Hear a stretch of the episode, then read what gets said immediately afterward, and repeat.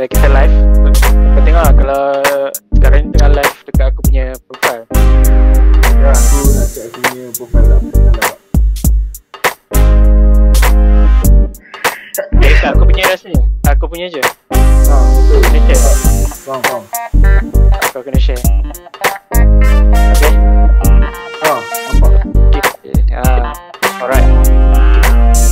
Okay, hello hello. Saya Amirul Mokhtar, uh, CMO Madi Spesh bersama Zulfazli aka Pali aka Twitter famous sekarang ni sebab baru-baru ni Yu- Yuna Yuna retweet lah. Itu kebetulan dia tu. Cuba kau cerita sikit apa kau buat sampai sampai Yuna retweet. Yuna retweet ya. Aku pun tak pasti tapi tweet tu sebenarnya aku uh, ceritakan sebenarnya tentang recession lepas recession iaitu kemesetan ekonomi yang aku tahulah dan aku baca benda tu kat Bloomberg dan aku nak tahu apa yang expected daripada yang nak berlaku sebab kita uh, industri banyak yang nak buka kan. So Mhm. Tapi dalam masa industri nak buka ni dah ramai yang kena buang kerja instead of bulan April dengan bulan Mei pun kita tak tahu bulan April dengan bulan Mei ni berapa ramai kena buang. Jadi aku nak tahu apa jangka panjang sebenarnya yang nak berlaku. So aku dapat pula baca kat Bloomberg tu cakap kita nak masuk ke kemesetan ekonomi kan. So kalau ekonomi ekonomi aku ber- tahulah apa benda yang nak kena buat. So aku give uh, share tu dekat Twitter. And then suddenly benda tu blow up. Blow up, blow up, blow up. Pergi jauh lepas tu pergi blow up jauh lepas tu tahu-tahu suddenly hari ke tiga ke hari kedua? Uh, hari ketiga ke? Aku confirm hari ketiga. Uh, Yuna repeat. Petang. Petang dia repeat. Dia repeat aku punya tu and then dia dia recognize lah. And then dia bukan setakat itu eh, recognize and then dia follow juga. Itu yang lagi aku yang lagi aku tak sangka tu Dahsyat, dahsyat, dahsyat. so, Okay, so ya ah, apa? terima kasih Miro terima kasih Miro sebab invite dalam live hari ni Aku tak invite kau co-host lah. Ah, apa invite-nya? oh, Okay. okay. So just nak cerita sikit lah. Uh, so ni first episode. First episode. Uh, so kita akan buat lagi banyak episode ni Ah, insyaAllah. Tiap-tiap minggu. Uh, mungkin nanti kita akan invite lagi orang join Ya. join kita punya sembang-sembang ni. And so topik topik hari ni topik ni hari ni aku nak uh, discuss macam okay, kau baru masuk join team Madispatch kan Okay. sebagai marketing. So hari ni aku nak uh, yalah, discuss macam okay kita time PKP ni PKP COVID situation ni. So first of all business memang ada struggle kan, struggle time PKP yang ni bukan bisnes saja macam pekerja pun pekerja orang cari duit. So uh, tengah tengah struggle kan. Macam so aku nak dengar lah kau punya perspektif. Macam kau kau dapat kau join kau join kan? Baru berapa berapa lama dah kau join? Minggu ah? minggu kedua. Minggu kedua kan? Ah Ah, tu pun time lah. time PKP time PKP so cuba cuba cerita sikit apa apa kau punya setakat ni lah impression uh, ataupun in terms of in general lah PKP ni tengah cari kerja ke apa apa cuba share sikit um, untuk pandangan aku lah untuk PKP ni um, sebenarnya memang start dia pada waktu mula-mula tu dia tak terasa sangat sebenarnya masa mula-mula tu. Tapi ada certain industri yang memang offline contohnya kedai makan buat cuci kereta dan sebagainya yang related dengan offline. So diorang yang paling awal sebenarnya yang start affected So dia orang bila start dia PM kita amo- uh, announce bulan 3, 18 hari bulan aku saya ingat lagi. Uh, kita dah kena start PKP di mana pentah berkurung. So dia orang adalah industri yang paling ke, paling sakit lah. Dia orang yang kena close down dan dalam tempoh tu aku ada kenalan yang buat bisnes cuci seat kereta dia terpaksa close down bisnes dia sebab dia tak mampu nak tahu dia nak tak mampu, tak mampu nak tanggung Yeah. expenses. Ya, aku tengok kedai kedai makan lah banyak. Kedai makan banyak memang totally tutup lah. Ya betul. Kedai makan pula, dia daripada sebelum PKP, dia tutup sebab COVID tu. Lepas tu lah sekarang ni dah, dah PKPB pun, orang kebanyakan tak boleh nak buka sebab kita kena tahu ramai pekerja apa ramai pekerja kedai makan ni especially kedai tom yum dan sebagainya dia orang bukan kedai dia orang bukannya ramai lokal dia orang ramai foreigner. So bila foreigner dah tersangkut dekat neg- bila balik dekat negara dia orang dah tersangkut so macam mana macam mana dia orang nak buka? Unless kedai tu adalah kedai lokal lah yang memang ke- pekerja dia pekerja lokal dan ataupun pekerja dia tak uh, tak balik pergi negara dia orang. So tak tak affected ah so dia orang boleh buka lagi lah. Dia orang cuma affected time hari tu je lah. So bila sekarang nak buka Yeah. bila nak buka balik dia orang boleh nak buka balik. Ah, Ya. itu. Itu apa? Kalau, kalau kita tengok kan kedai-kedai macam ni kan kita fikir macam orang takkanlah tak boleh nak buka ke apa kan. Memang memang betul ada macam-macam kemudahan ada orang boleh buat online. Tapi ya aku, aku ni lah aku sembang-sembang dengan siapa yang buat. Ya especially kedai makan ada orang dia orang tak mampu nak bayar ni sebenarnya nak nak operate tu ada cost kan. Hmm. So Ya, even dia orang nak operate secara online ke nak buat delivery pun tak lepas, tak lepas tau. betul aku setuju Ha, so Aku- kita mungkin lah kita fikir lah macam kenapa tak jual online je kan. Hmm. Tapi bila kedai ni dia orang ada ada cost. Cost nak bayar, nak bayar tukang masak dia kan. Hmm. Ha, Betul. so tu tu another side lah yang pekerja kan. So dari side pekerja apa yang kau ni? daripada side pekerja daripada side pekerja bagi aku lah dia ada dua lah satu ah, memang hilang income hilang income pula sama ada memang hilang terus sebab kena buang sebab company tutup ataupun dia hilang sebab unpaid dia tak di, gaji tak dibayar itu pun satu satu hilang income juga ataupun dia kena potong gaji ini pun sama juga hilang income so golongan ni tiga-tiga affected So bila tiga-tiga golongan ni infected, jadi maknanya masa tu kuasa spending terpaksa berkurang sebab ramai yang ramai yang tak mampu nak berbelanja. Jadi diorang sebenarnya berjimat. Tapi kita kena tahu golongan ni memang ada yang golongan affected. So, so kebanyakan golongan yang affected ni adalah golongan yang dia, dia dekat industri yang berkaitan dengan pelancongan, hotel dan sebagainya. Tapi siapa yang kerja dengan bank, kerja dengan JLC, company-company besar lah. Dia tak affected pun. Sedangkan Yeah. dia tak affected. Dan wah, kalau sekarang ni kan tengah moratorium kan, uh, 6 bulan ni kan, diorang adalah orang yang paling mewah sekali sebenarnya dekat Malaysia ni. Sebab diorang banyak diorang banyak duit time ni. Sebab tu Malaysia still lagi boleh increase dalam on uh, dalam pembelian online sebab golongan-golongan ni lah yang duk kali dibeli dekat online tu. Hmm, ya. Macam kau kau join our team macam baru je. So sudah Okay. dua minggu kan. So uh, macam kau sebelum tu masa kan sebelum PKP maksudnya time. COVID tu and then during PKP tu tu kau boleh cerita sikit kau buat apa and then kau sendiri personally macam mana kau nak ni? Okay. Masa PKP tu aku ada aku ada buat aku ada lepas aku berhenti dengan kerja dengan company vending machine aku aku duduk kerja sebab aku nak tolong aku nak tolong family aku. So Mhm. dan dalam masa tolong family aku tu aku ada buat satu apa aku ada tolong kawan aku buat untuk sale dia punya company.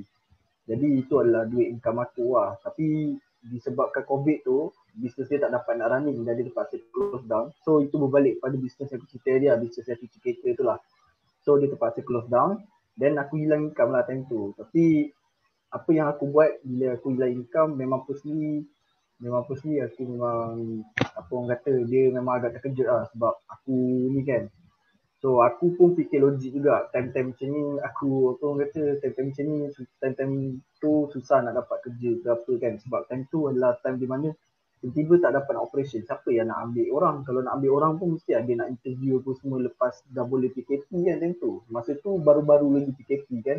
Memang semua kena close down. Macam mana dia nak interview ke apa jadi hmm. apa yang jadi apa yang aku buat adalah aku take segala benefit yang telah kerajaan berikan. Salah satu dia salah satu dia adalah uh, aku relocate balik perbelanjaan aku apa semua.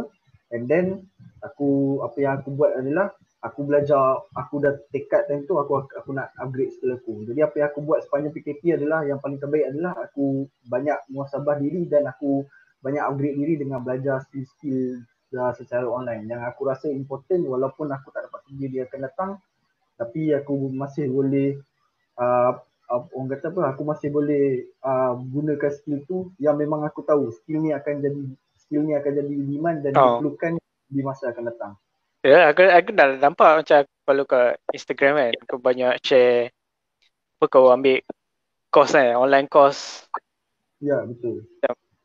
Gila, dah dah share juga semangat, semangat gila. Tapi aku pun masa tu ada dapat banyak lah semua yang uh, apa yang share-share macam valuable content semua dia orang start buat free free online course offer kan pasal business aku. So aku pun ada follow juga. Sampai sekarang lagi banyak lagi tak habis lagi. Dia ah, punya course course work course work dia tu sebab yang yang aku join tu uh, yang yang aku join tu dia ni. Dia Apa? dia ada dia dia buka dia ada buka beberapa uh, ni lah dia punya uh, course dia tu. Lepas tu okay. yang lain tu unlock. Kena habiskan ah, lepas tu kena tunggu uh, seminggu kot baru dibuka balik. Dia buat buka yang next. So sampai okay, sekarang ada lagi lah? Tak tak habis lagi? Dia masih lagi unlock unlock lagi. Macam eh, best gila.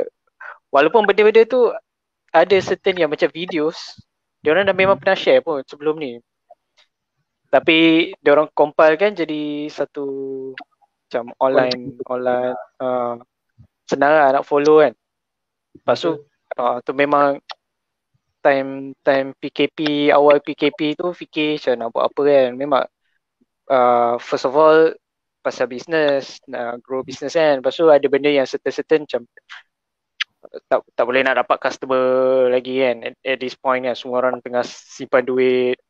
Lepas tu so aku macam okay why not lah ambil ni kan fokus. Time-time ni lah kita nak start fokus. Sebelum ni tak ada masa kan sebelum, sebelum ni. Ha. Lepas masuk office lagi.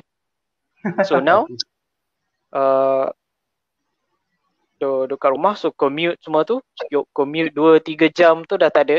Tu, tu dah extra time kan? Lepas tu dari segi productivity macam boleh rehat. Kita penat kita rehat sambung. Kita oh. penat kita rehat sambung. Aku rasa tu one of uh, apa hikmah dia lah. Because oh. of PKP ni kan.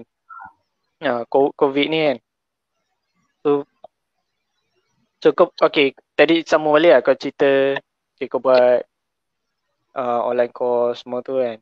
Hmm, Lepas tu, uh, during that time, uh, aku punya site pula aku tengah cari, aku tengah uh, grow the team.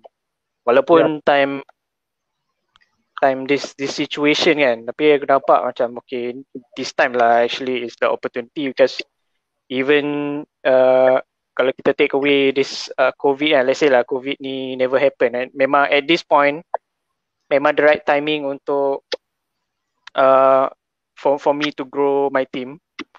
So memang uh, takkanlah nak hold kan just because covid ni PKP ni nak hold kan. Benda ni sebab dah memang dah plan dah nak grow. So okay lah continue je lah kan cari. So I, I look for marketing Marketing uh, executive untuk tolong execute uh, Kerja-kerja marketing lah.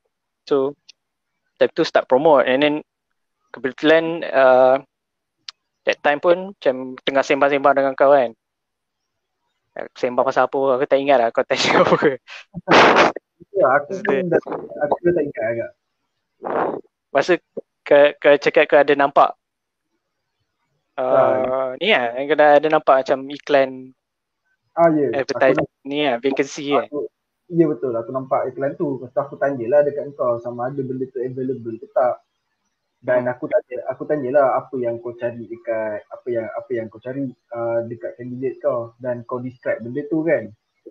So hmm. end up bila lepas tu lepas kita discuss malam tu esoknya apa esoknya ke dua harinya kau tanya lagi pasal hyper kau tanya dekat aku pasal hyper local. Ah. Ah. So bila kau ah, tanya aku tanya pendapat kau ah. hyper local kan pasal what do you think kan. Yeah kau tanya pendapat aku.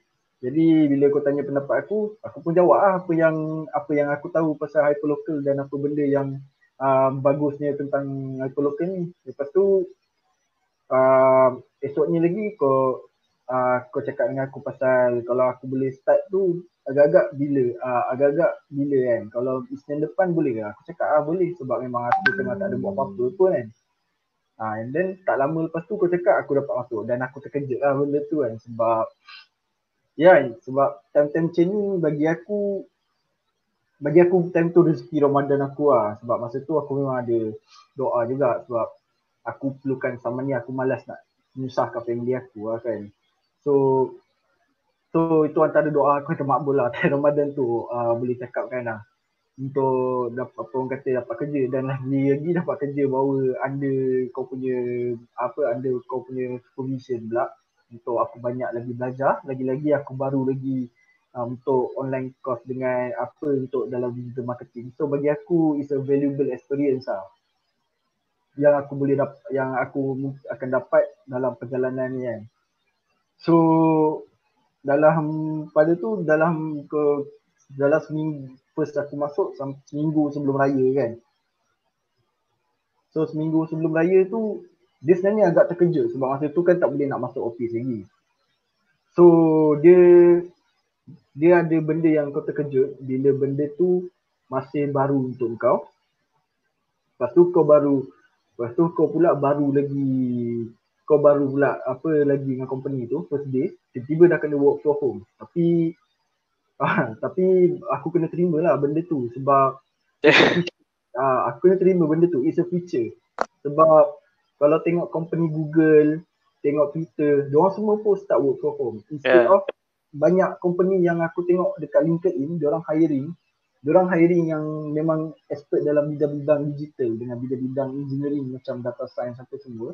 Semua memang work from home punya ni. Tapi aku tak tahulah cara dia macam mana kan. Tapi uh, cara dia macam mana untuk dia manage kan. Uh, tapi mak dispatch or deliver memang dia ada cara dia tersendiri untuk manage macam mana hmm. work from home tu.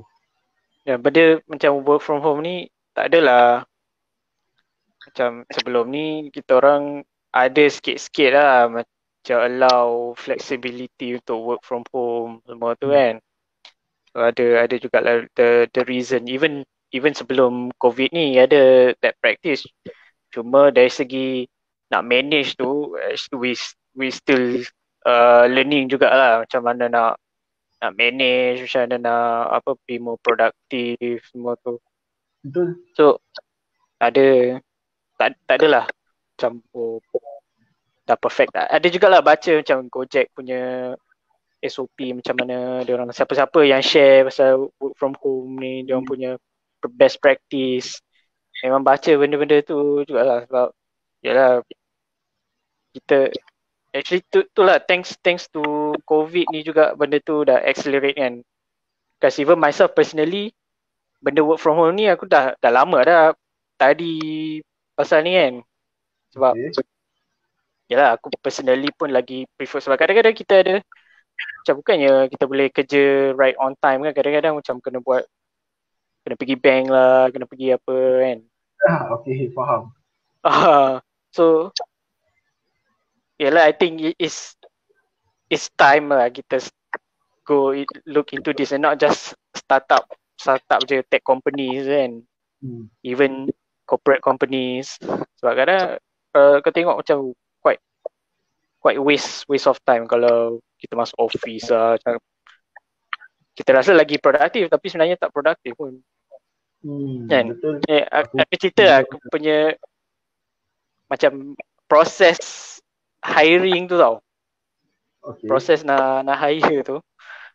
Actually masa tu okay uh, just advertise kan nak cari uh, digital marketer somebody yang bukan bukan digital marketing sahaja uh, tapi somebody yang generalist yang boleh buat macam-macam in terms of uh, marketing sebab we we are at that phase that we are not ready to specialize yet kan so itulah uh, time okay nak grow. Sebab masa tu aku pun tengah handle sales team customer service.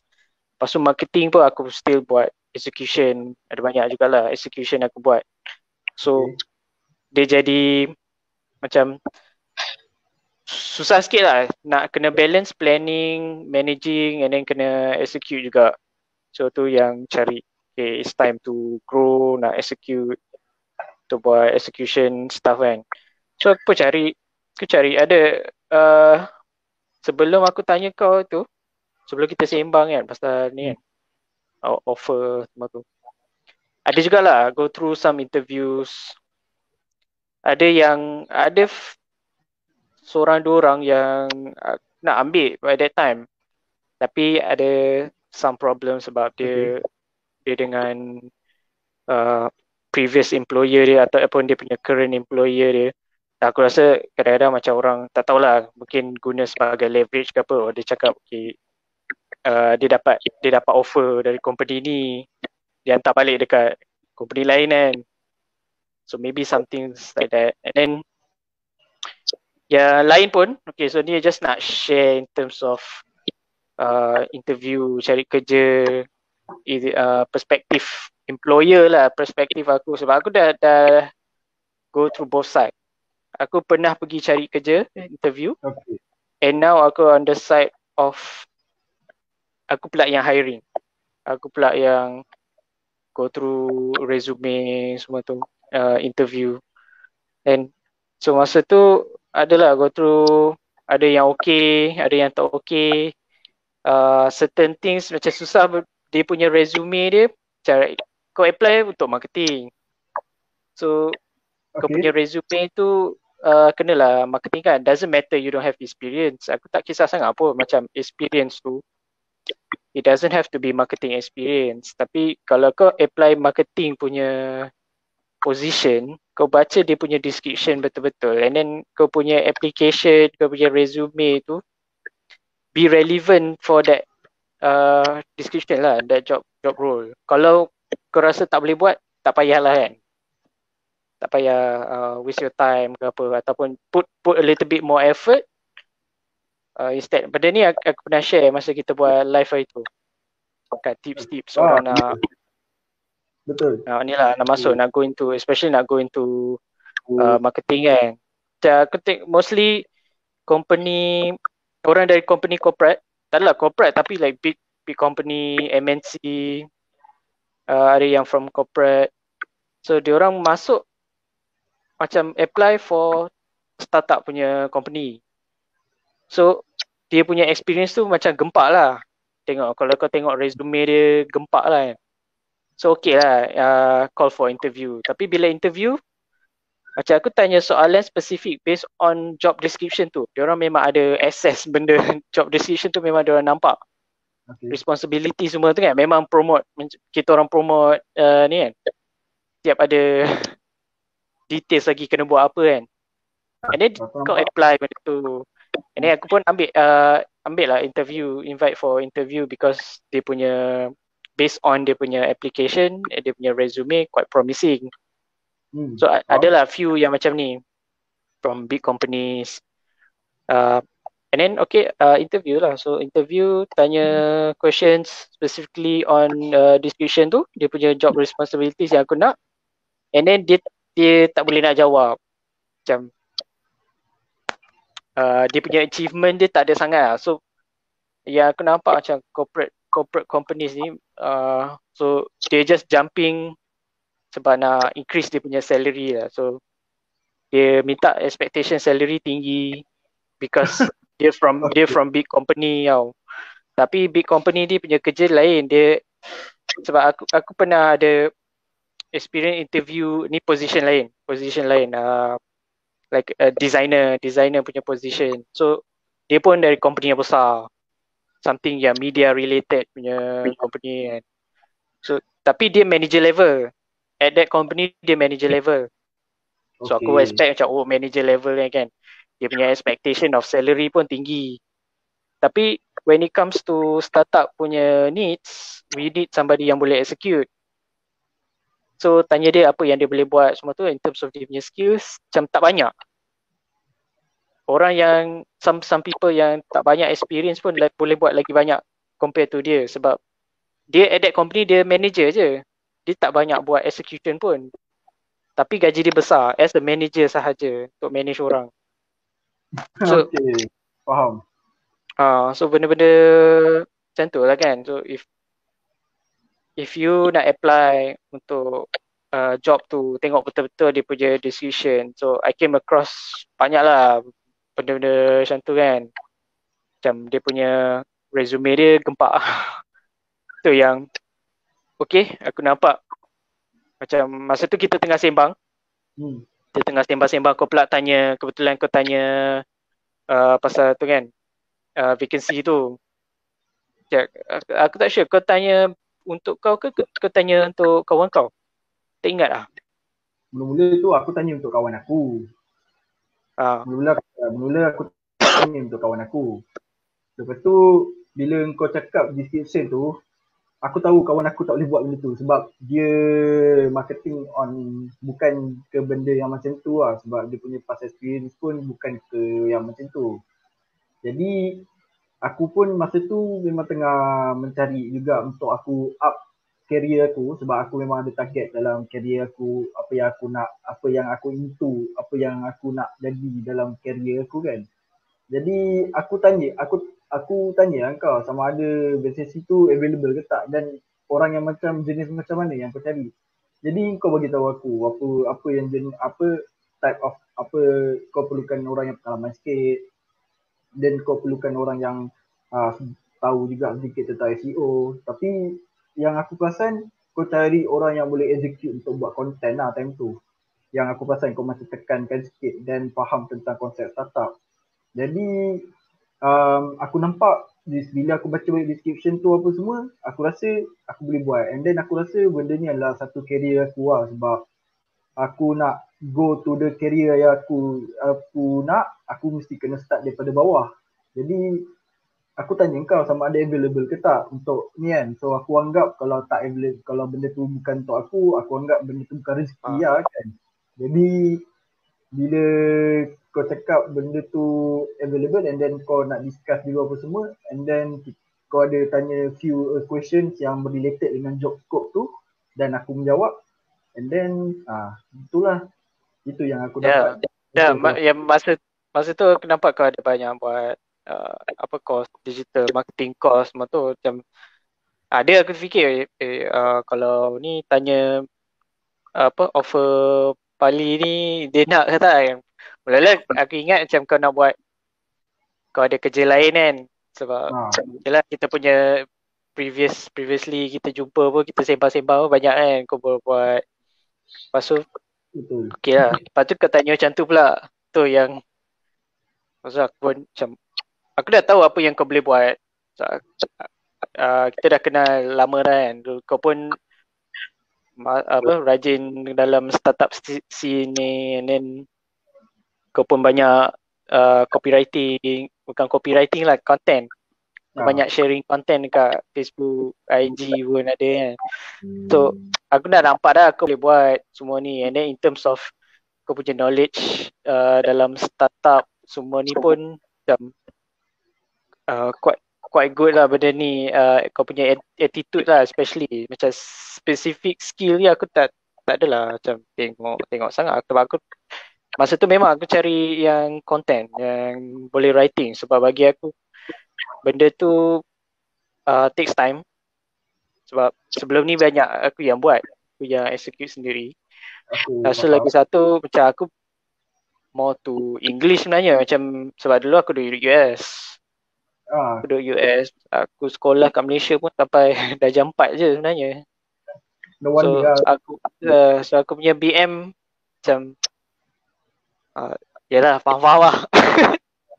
Oh tak So, so kenapa lah. macam okay Customer customer pun target market pun banyak uh, Melayu BM kan? BM punya ni. So okay aku dah tahu dah aku boleh ni. Just nak kena grooming in terms of kau punya uh, marketing marketing knowledge lah kan? Digital marketing knowledge semua tu. So yang tu aku tak ada masalah sebab aku ada pernah pernah ada macam uh, staff-staff sebelum ni. Macam okay aku orang marketing kot tapi dia tak pernah pun nak minta advice ke kan. Orang lain orang lain dok tanya aku nak nak taklah macam nak nak berguru lah macam-macam kan. Sampai tak tak sempat nak nak layan dia orang pun kan. Tapi ni macam staff sendiri macam tak tak take that opportunity. Macam uh, macam kau lain kau uh, kau kau macam memang nak grow. Sebab kau tak kerja pun kau tak tak ada tak kerja pun macam kau nak kau sendiri apa self motivated untuk ambil online course semua tu. Macam aku tak pernah nampak lah macam orang lain macam tu tau. Mungkin ada lah tapi mungkin yang lain tu ambil online course ni sebab nak grooming dia punya skills. Maybe dia provide agency ke uh, dia dia ada agency ataupun dia freelancer ke apa. Usually freelancers lah yang buat benda macam tu kau ada plan nak uh, freelance ke masa tu Masa tu Macam. aku tak ada plan nak freelance. Aku plan dua benda je. Untuk grooming skill aku atau lepas tu skill tu mungkin boleh buat untuk kerja, tak kisah apa-apa ataupun hmm. untuk untuk apa untuk buat bisnes sendiri lah. Sebab bisnes bisnes sendiri pun confirm-confirm uh, penting skill digital marketing tu sebab online sales. Yeah. Kan? Tapi tak sangka pula dalam masa yang aku target antara dua tu yang datang dulu adalah kerja. So bagi aku tu ya. Yeah. Uh, social media presence tau. Ah uh, tu yang masa proses aku cari ni lah, uh, hiring ni. Macam dia orang ni semua position position marketing tau, apply position marketing tapi adalah seorang dua yang bagi dia punya social media profile. Tapi bila aku tengok tak ada apa pun. Macam tak aktif pun. Uh, Instagram. Sebab tapi uh, description tu job description tu cakap social media. Kan? Kau kena handle kau kena handle social media semua tu. Tapi only a few only a few applicants je yang actually letak dia punya social media. Tapi tak ada pun yang aktif uh, so tu one of plus point. Aku memang aku tahu pasal kau sebab kau punya social media presence. So tu advice lah untuk siapa yang nak masuk marketing ni nak kerja nak kerja dalam bidang marketing ni if if the apa yang position that you apply tu involves social media ke apa ke writing ke apa use your social media profile tu sebagai your portfolio lah. Sebab employer memang tengok. Employer ya. tengok bukannya bukannya nak tengok apa nak background check ke apa kan. Aku sendiri tak Just, aku sebenarnya tak sangka nak employer akan check social media. Jujur ni aku cakap ah, buka gitu. Hmm. Aku tak sangka ya employer zaman sekarang ni macam kau lah. Macam aku aku punya interview question pun aku akan tanya dia familiar tak dengan social media semua tu. Tapi actually kalau dia dah tunjuk awal-awal dia punya social media profile semua tu dah bagi tahu dalam senang je kau letak dalam resume kau letak kau punya Insta, Insta Ha. Kau letak kau punya Facebook, LinkedIn ke apa kan.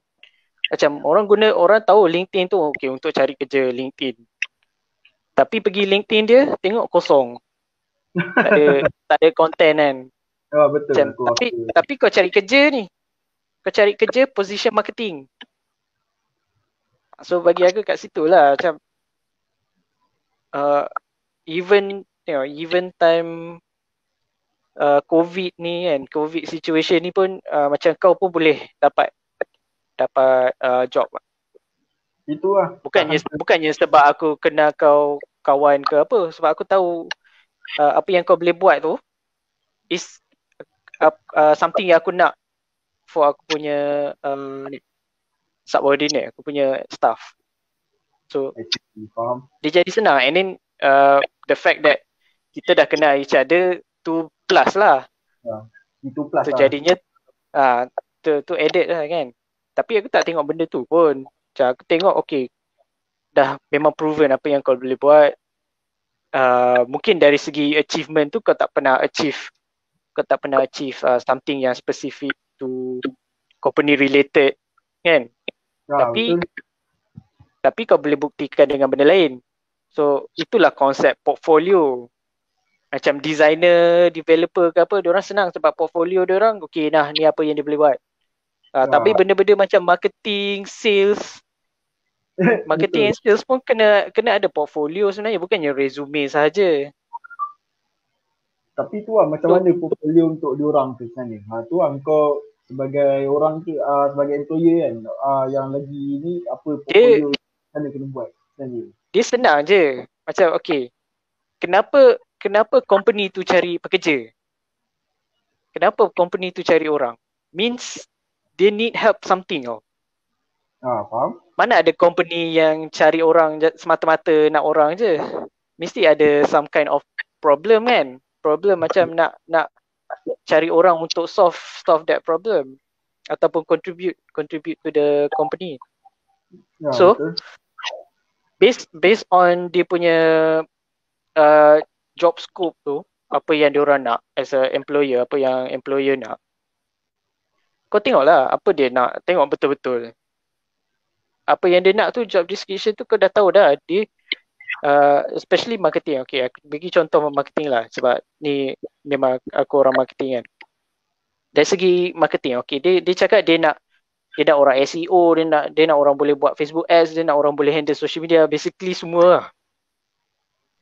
Macam kau tengok benda tu then kau tengok apa masalah dia? Sebenarnya orang tu dia nak somebody yang boleh help grow dia punya business dari segi digital marketing. Okay walaupun dia cakap uh, okay dia minta SEO kau tak payah tahu pasal SEO pun. Mungkin kau strong dekat Facebook ads. Macam aku aku dulu strong dekat Facebook ads. Ah tahu. Aku strong aku dekat tahu. social media. Tapi bila aku interview aku cakap uh, aku tahulah pasal SEO sebab aku dah study awal-awal aku tengok oh dia nak SEO ah uh, aku study lah pasal SEO Okay, apa apa pasal SEO semua tu uh, SEO ni apa Aku study semua. Jadi aku tahu. Walaupun aku tak ada experience. Aku tak ada experience sebelum tu. Kerja dengan company buat SEO ke apa kan. So, tapi uh, dari segi portfolio, kau tunjuklah something yang kau ada buat. Can be personal lah. Sekarang tak susah. Kau ada Facebook kan, kau ada Instagram kan. Instagram kau boleh buat design. Kau ha. buat posting, kau buat posting, kau buat copywriting. Tu dah kau punya portfolio dah tu at least benda tu uh, justify ataupun buktikan yang uh, proof lah dia dia proof that you can do the work cakap okay uh, sebab mungkin lah company tu dia tak tahu apa dia nak so dia cari lah dia cakap lah dia perlukan orang boleh buat SEO boleh buat Facebook ads boleh buat IG ads boleh buat macam-macam lah basically uh, digital marketing dia tak tahu pun apa dia nak so dia dia need somebody yang boleh grow. So walaupun kau tak tahu SEO lah, let's say kau expert in uh, Facebook ads. Macam mana kau boleh jadi expert in Facebook ads sebab mungkin kau pernah tolong uh, kau, kau business business kawan kau ke business family ke apa kan. So kat situ kau dah ada develop sikit lah skill. So benda tu adalah kau punya portfolio. Kau uh, dokumentkan benda tu kau dokumentkan benda tu uh, tak kisahlah cara macam mana uh, mungkin kau ada buat Facebook page untuk uh, bisnes tu ke apa so letaklah hmm. dalam resume letaklah dalam resume anything macam kau uh, aku ada suruh kan kau ni kan bagi link uh, ni kan kau punya content yang kau buat kat Twitter kau buat kat Facebook, Insta semua tu. Ya. Yeah. Sebab benda tu membantu tau. Hmm. So kalau campur dengan yang baru-baru ni lagi membantu lah kan. Ah, so yalah ada dah ada apa dia panggil industri spesifik punya uh, skill lah, skill ataupun portfolio kan.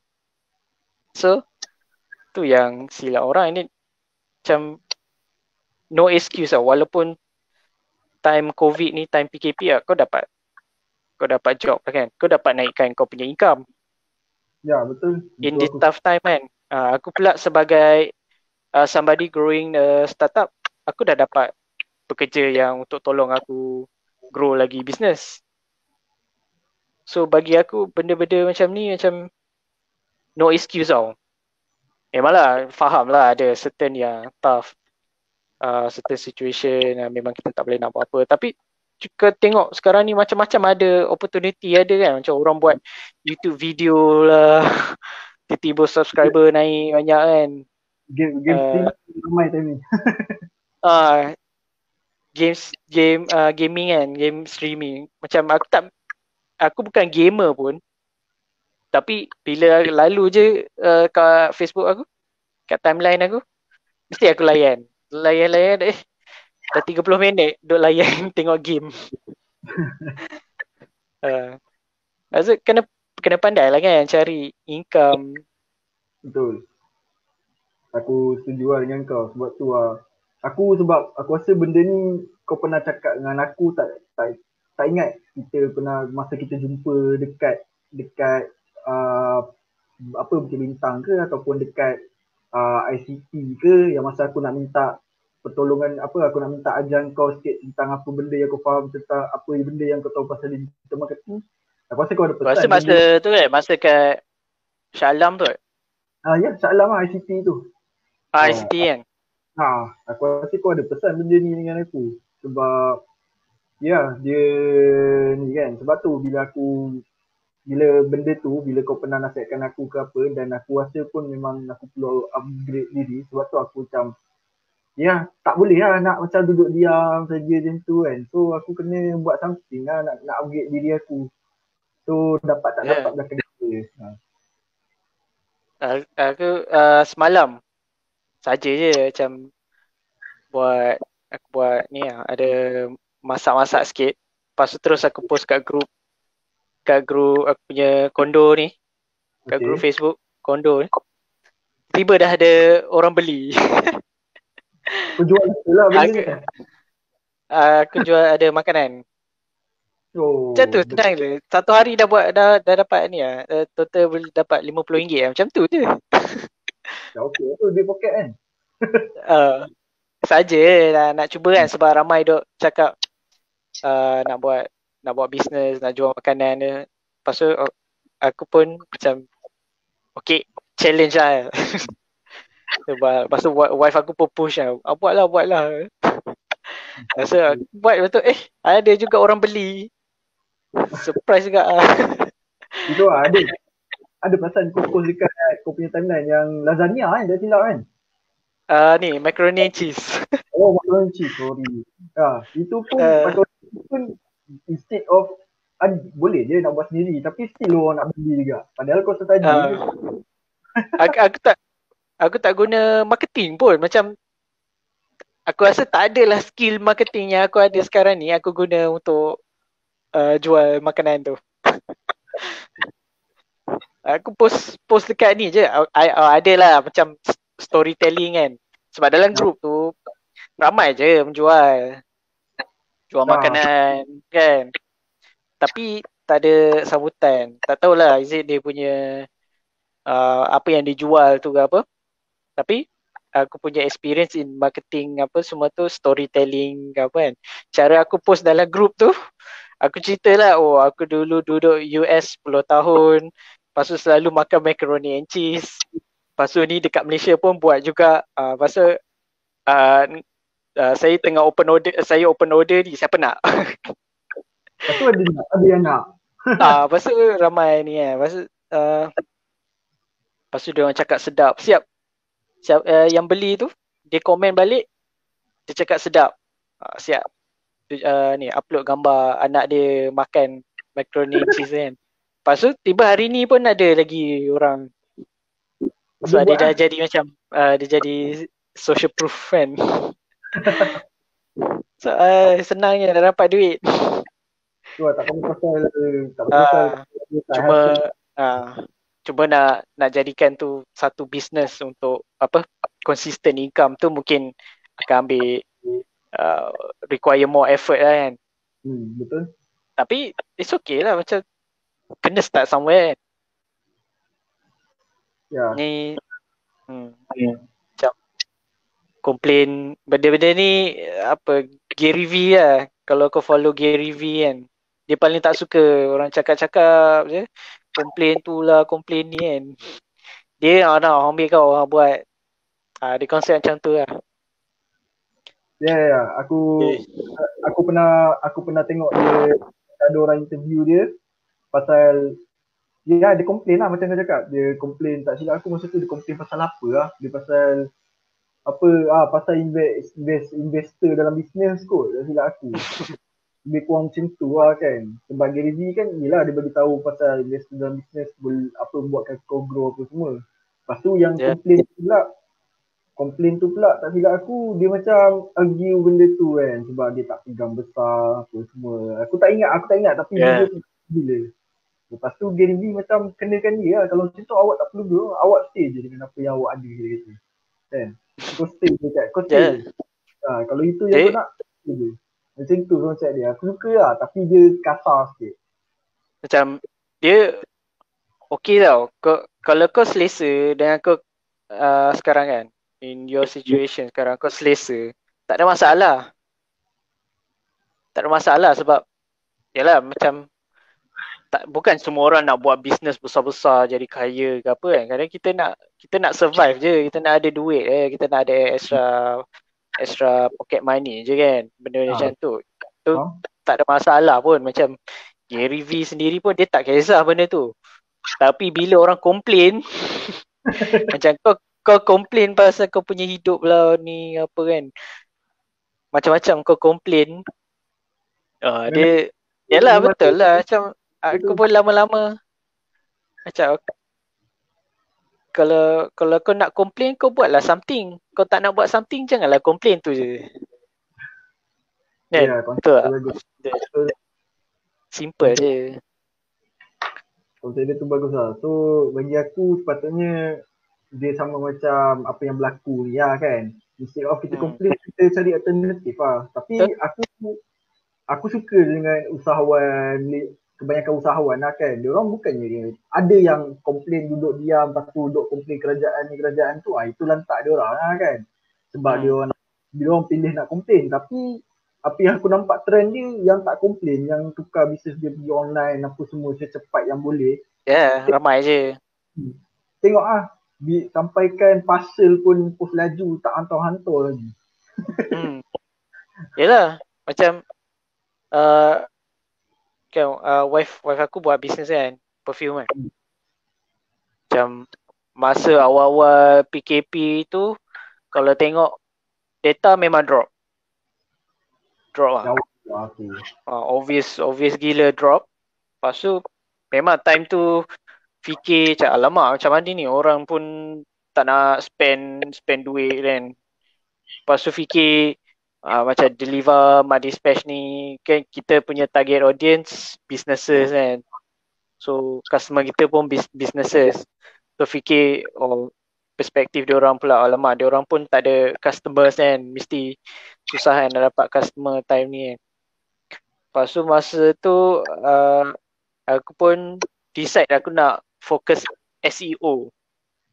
Aku nak fokus improve SEO untuk business perfume wife aku.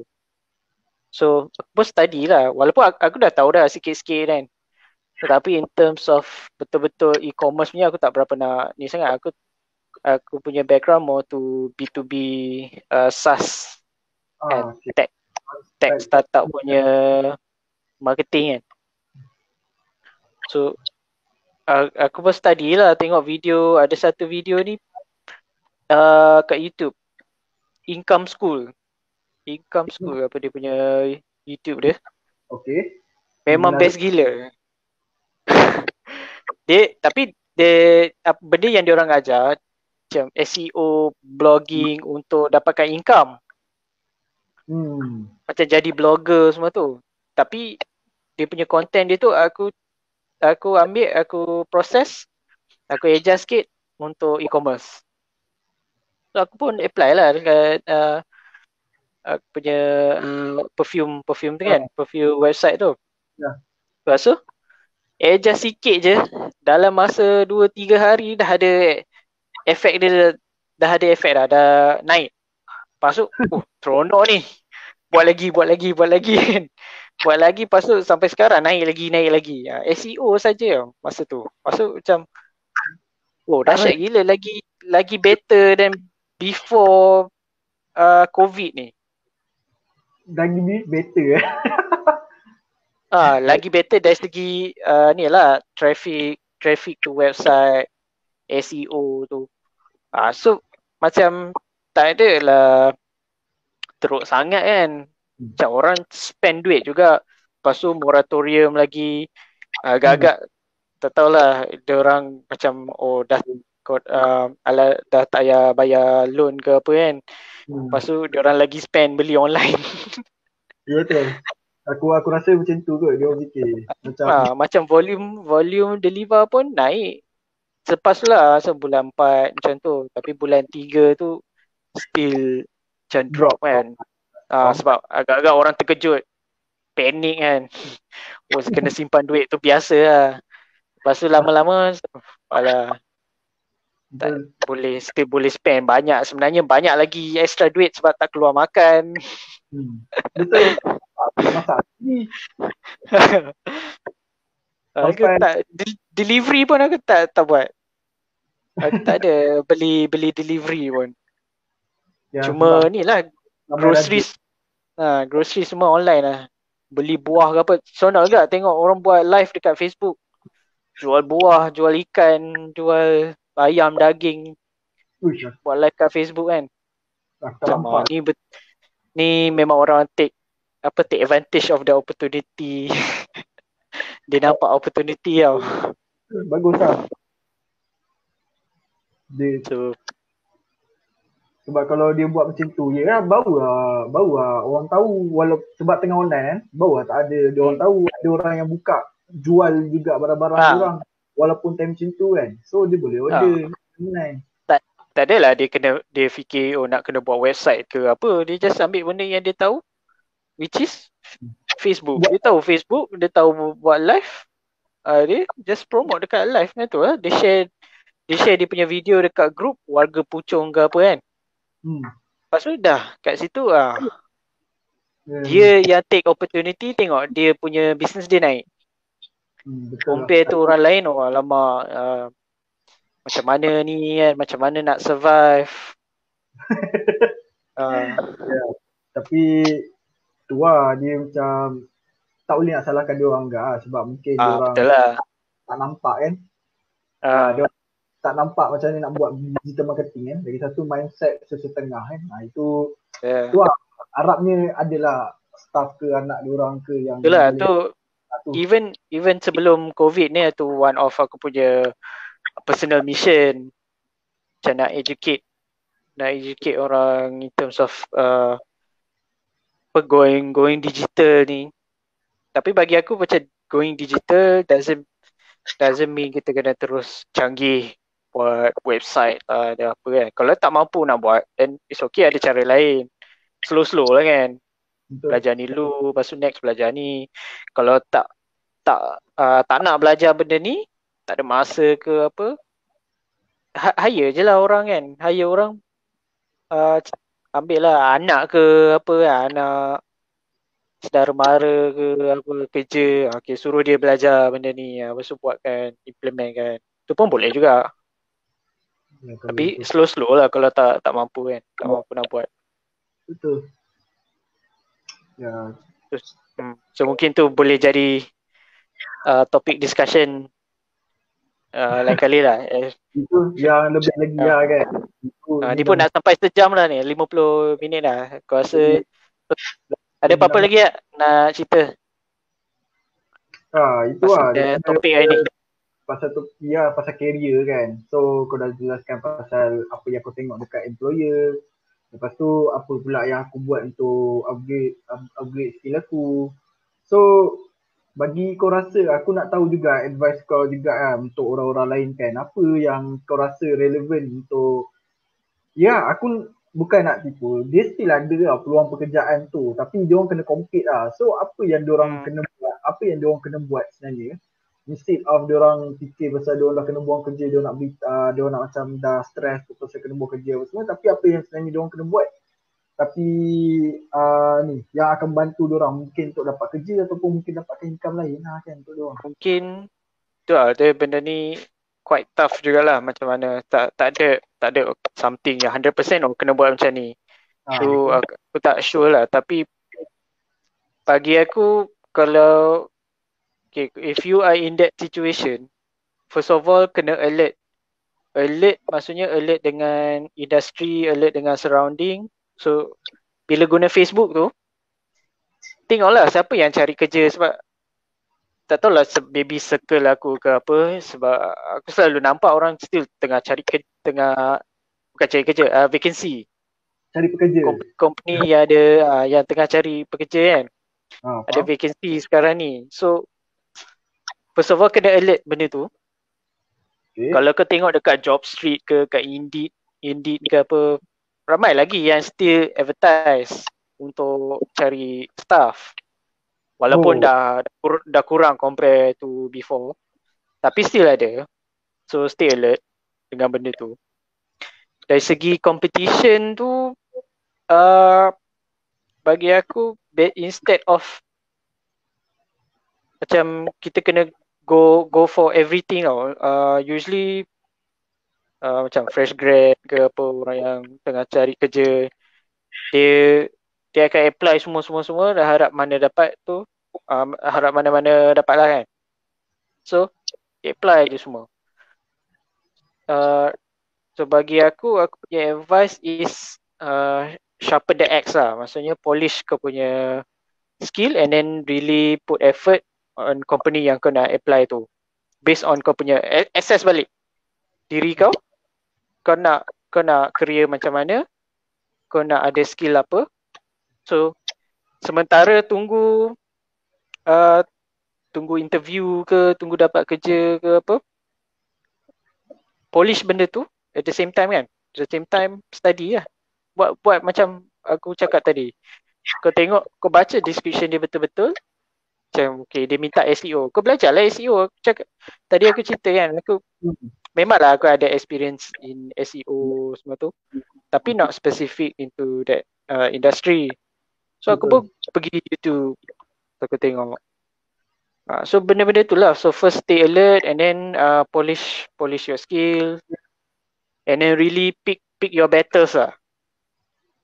Kau nak jadi apa? Kau nak digital marketing kau nak uh, expert in Facebook ads kau belajar Facebook ads je kau nak expert in uh, social media marketing ke study social media marketing je. And then kalau tak boleh juga try build portfolio through maybe freelance. Freelance pun viable option juga. Kau boleh freelance. Editing boleh freelance sekarang ni. Ya. Paling senang jadi social media manager. Social media manager paling senang. Kau offer orang buat ni je. Buat Facebook page. Buat Facebook page, buat Insta. Untuk mana-mana company ni kan. Ha, kau tengok oh kedai ni tutup. Ha, nak tak saya buatkan IG. Boleh jual online. Ha, buatkan je lah. Ataupun buat dulu. Ha, ni saya dah ada buat IG untuk uh, your business. Ha, dah ada orang min, dah ada orang minat. Ha, oh, ha, dia pun seronok. Oh, berapa charge sebulan? Ha. Cakap, oh, saya ni trial so saya bagi free dulu. Ha, something like that lah nak hmm. nak cakap exactly kena buat apa tu mungkin susah tapi stay alert study kan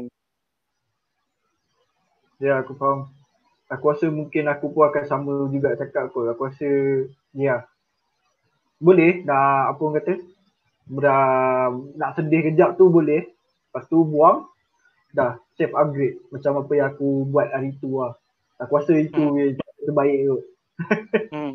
Yeah. Okay. Alright. So, aku rasa tu atau dah cukup sejam dah. Okay. Benda ni, episode ni actually akan jadi podcast. So, boleh dengar. Uh, podcast lah. Boleh dengar nanti lah. Tapi kita akan biar dekat live ni. Facebook live. So, stay tune untuk uh, next next episode lah. InsyaAllah every week okay. kita akan ada sembang-sembang macam ni. Dan kita akan invite lagi uh, guest. Alright. Assalamualaikum. Okay semua. Assalamualaikum juga.